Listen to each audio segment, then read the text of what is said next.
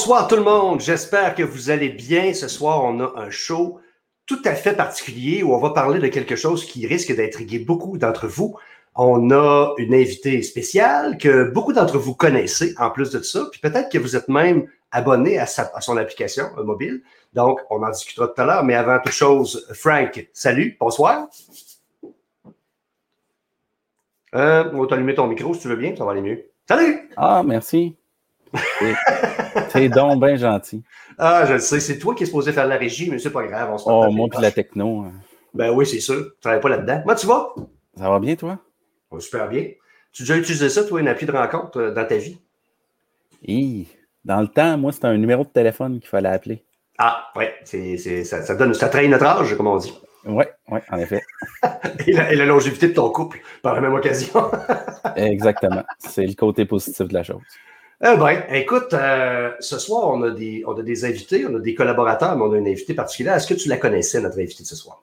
Oui, je la connaissais parce que je me tiens au courant, moi, de ce qui se fait de, Québec, euh, ce qui te fait de bien. Mm-hmm. Puis euh, j'ai vu quelques fois son nom passer et son application aussi. J'en entends parler à gauche puis à droite par différentes personnes dans le milieu des affaires, tout simplement.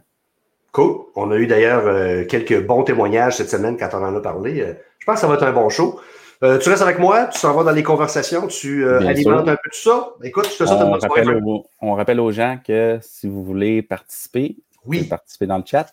Mais si vous voulez venir à la caméra, ben, vous me faites un petit signe sur LinkedIn et puis je vous donnerai le moyen de venir vous joindre à la conversation. Parfait. Bon show. Merci beaucoup. Merci beaucoup, Frank. Salut. Alors, euh, sans plus attendre, accueillons notre invitée, euh, Mélanie Trudel. Bonsoir.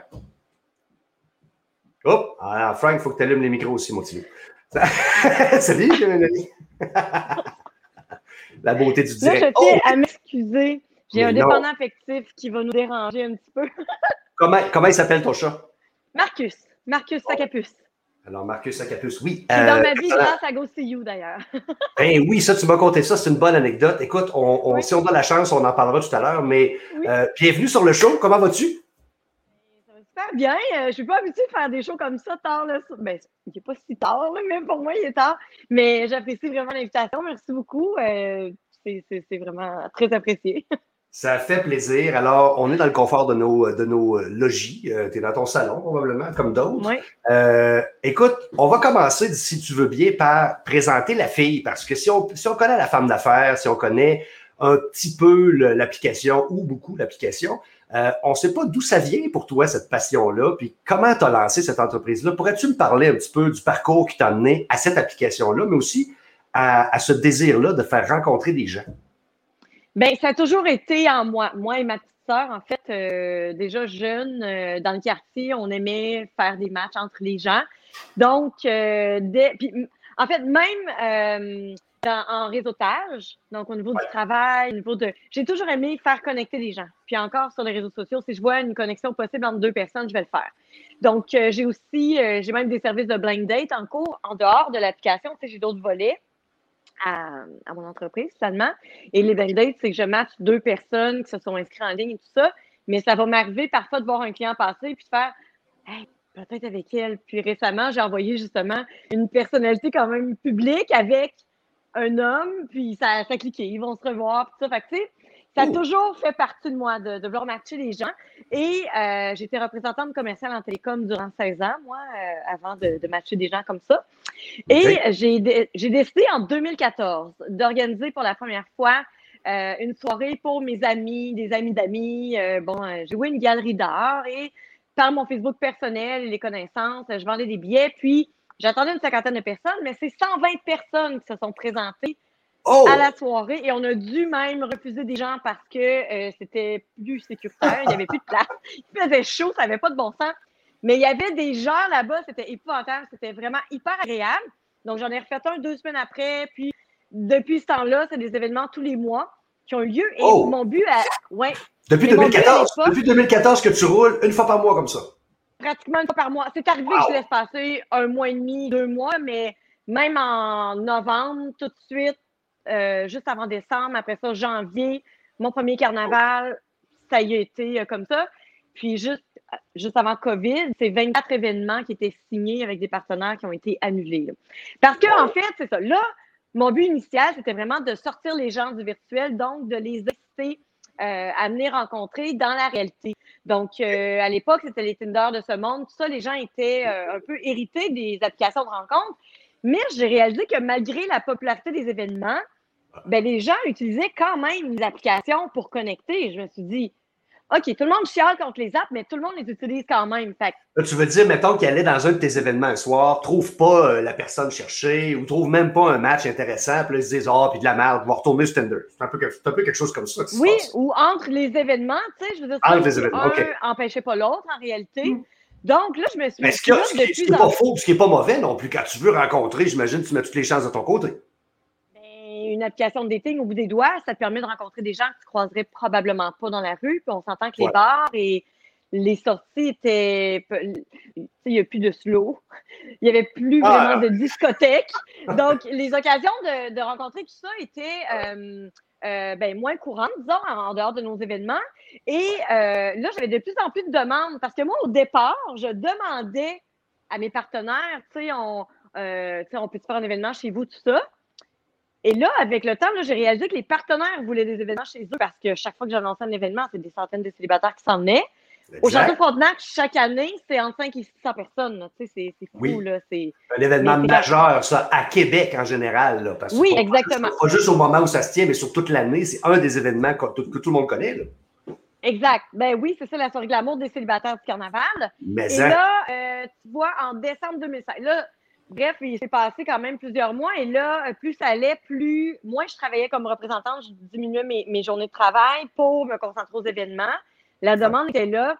Et là, j'ai fait OK, mes partenaires veulent des événements, les célibataires cherchent des endroits où sortir. Oui.